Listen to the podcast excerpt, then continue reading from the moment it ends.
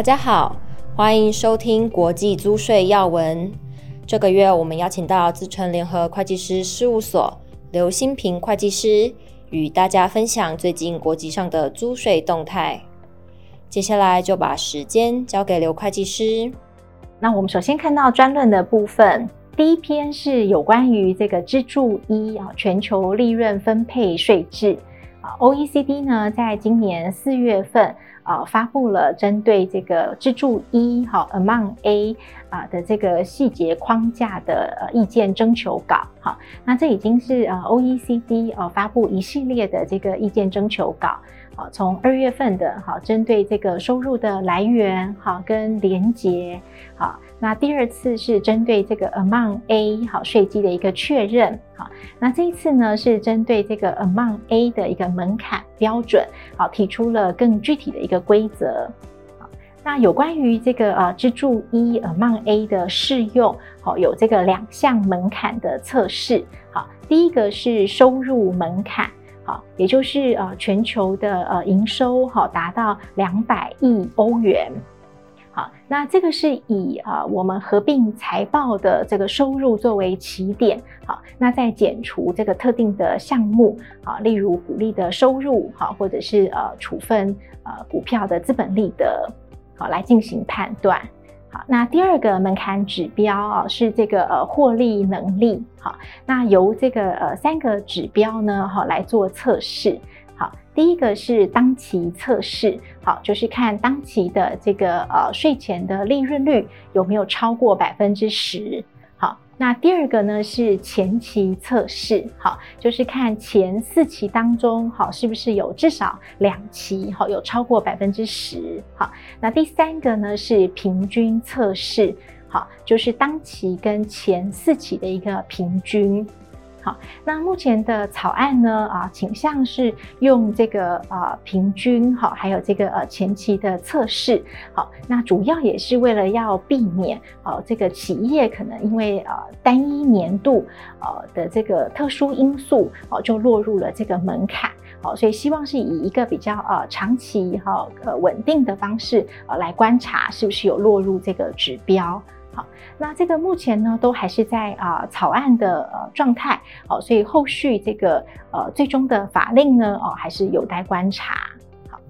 好，我们来看到呃第二篇哦，是这个呃有关于哥伦比亚，好、哦、发布了这个财政改革，好。那这次的这个呃修改呢，哈是要增加税收哈，那主要也是为了要因应哦这个呃防疫的关系啊，增加了很多的社会福利哈跟公共支出哈。那有关于这个呃企业的所得税呢，哈有三个重点，好，第一个是这个公司的所得税率，好从百分之三十哈提高到百分之三十五哈，所以是一个蛮重的税，好。那第二个呢，哈，是给予这个租税特赦，哈，就是在这个二二年一月一号以前，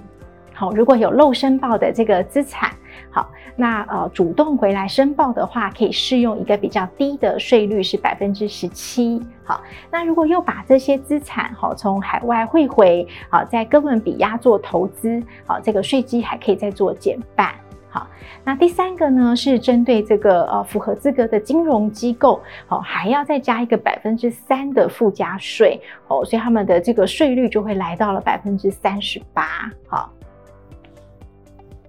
好，第三篇专论好是呃美国跟英国哈，还有一些的这个欧洲国家，好发布了这个联合的声明。好，那有关于这个呃数位服务税呢？好，呃，一旦这个 Pillar One 实施生效之后，好，那包括呃奥地利、法国、意大利、西班牙还有英国，哈，都承诺啊、他们就会废止了他们现在单边的这些数位服务税。好，那美国呢也同意会终止好之前因为这个呃数位服务税提出相关的一些呃贸易行动的制裁。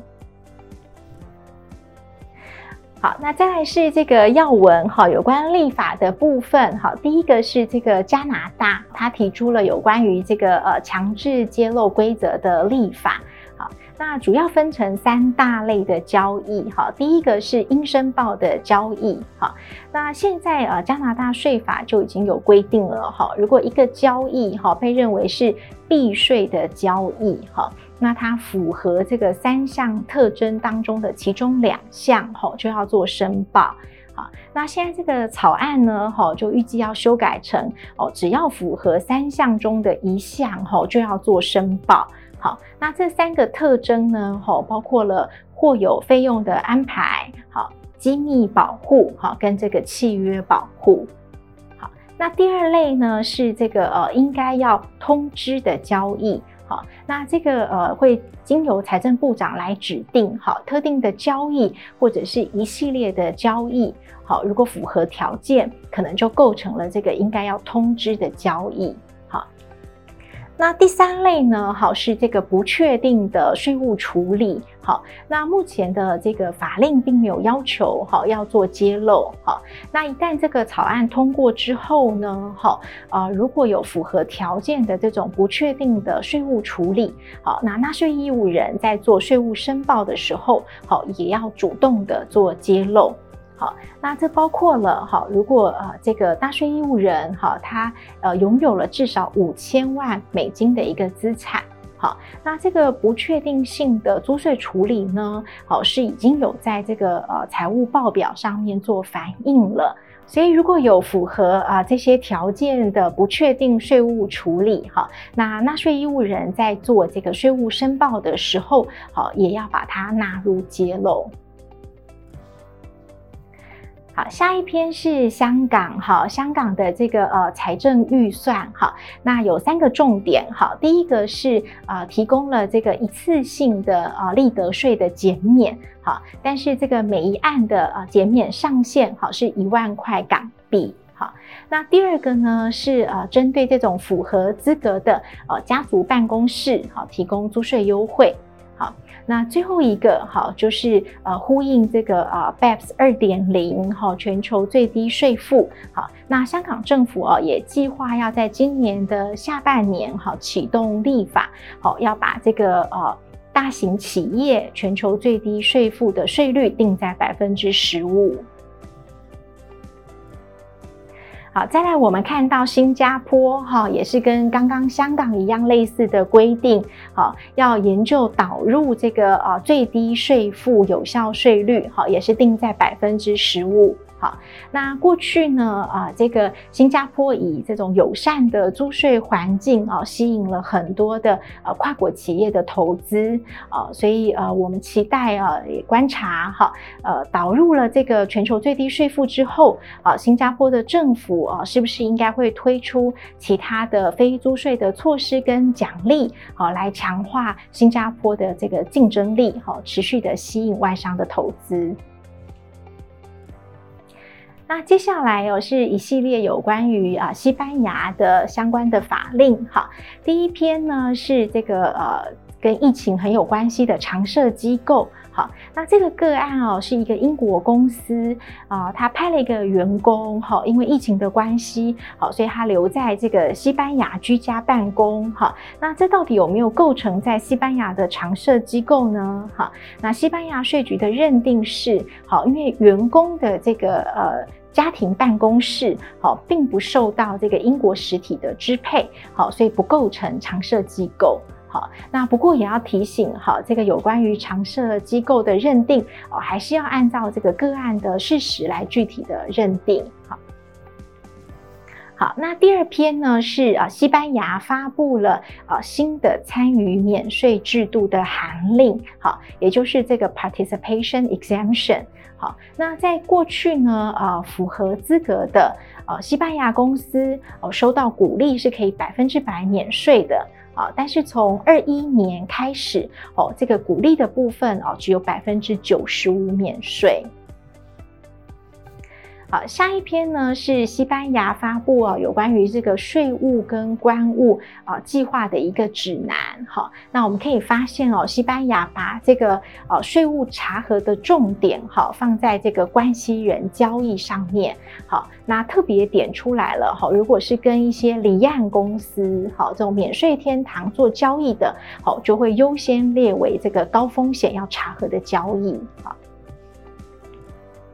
好，在我们看到有关于这个 OECD 哦跟 EU 的这个要文，好，我想大家在近期的新闻当中哈也有注意到了，好，这个欧盟的财长会议呢，哈，呃，针对第二支柱，哈，也就是全球最低税负，啊，提出了一个折中的法令版本，好，也就是说要导入这个欧洲国内法的日期呢，哈，把它延后到二三年的十二月三十一号。好，那这个征税不足的支出裁定，好，就是 UTPR，好，也延到二四年的十二月三十一号。好，不过呢，这个呃，波兰还是持保留的态度，哈，还没有获得成员国一致的同意，哈，所以呃，后续呃，这个欧盟的财长还会再提出什么样子的呃折冲的版本，哈，还有待观察。好，再来我们看到香港，哈，香港有一项关于这个呃附带权益的租税减免，哈，这个呃被 OECD 认为哈并不是一个有害的租税实务。那这个对于呃香港的呃资产哈，还有财富管理的业务呢，好是很重要的。好，主要就是针对这种啊、基金呃管理的公司哈，或是基金经理人好，他们在处分他的投资的时候，哈，如果有获利，好，他们通常可以参与分红，好，就是这个 carry interest，好，附带权益。好，那针对这个符合条件的这种附带权益呢，好，香港是有给予这个免税的措施。好，那这样的制度呢，好，被认为呃并不算是这个有害的租税实务。好，最后我们来看到协定的部分啊，是这个法国更新了跟呃阿根廷啊、哥伦比亚还有丹麦的这个租税协定。好，我想给跨国企业做一个参考。谢谢大家的收听，也欢迎大家到 PwC 台湾 YouTube 频道观赏影片，或前往 PwC 台湾官网下载好读文字版的详细说明。我们下个月空中再会。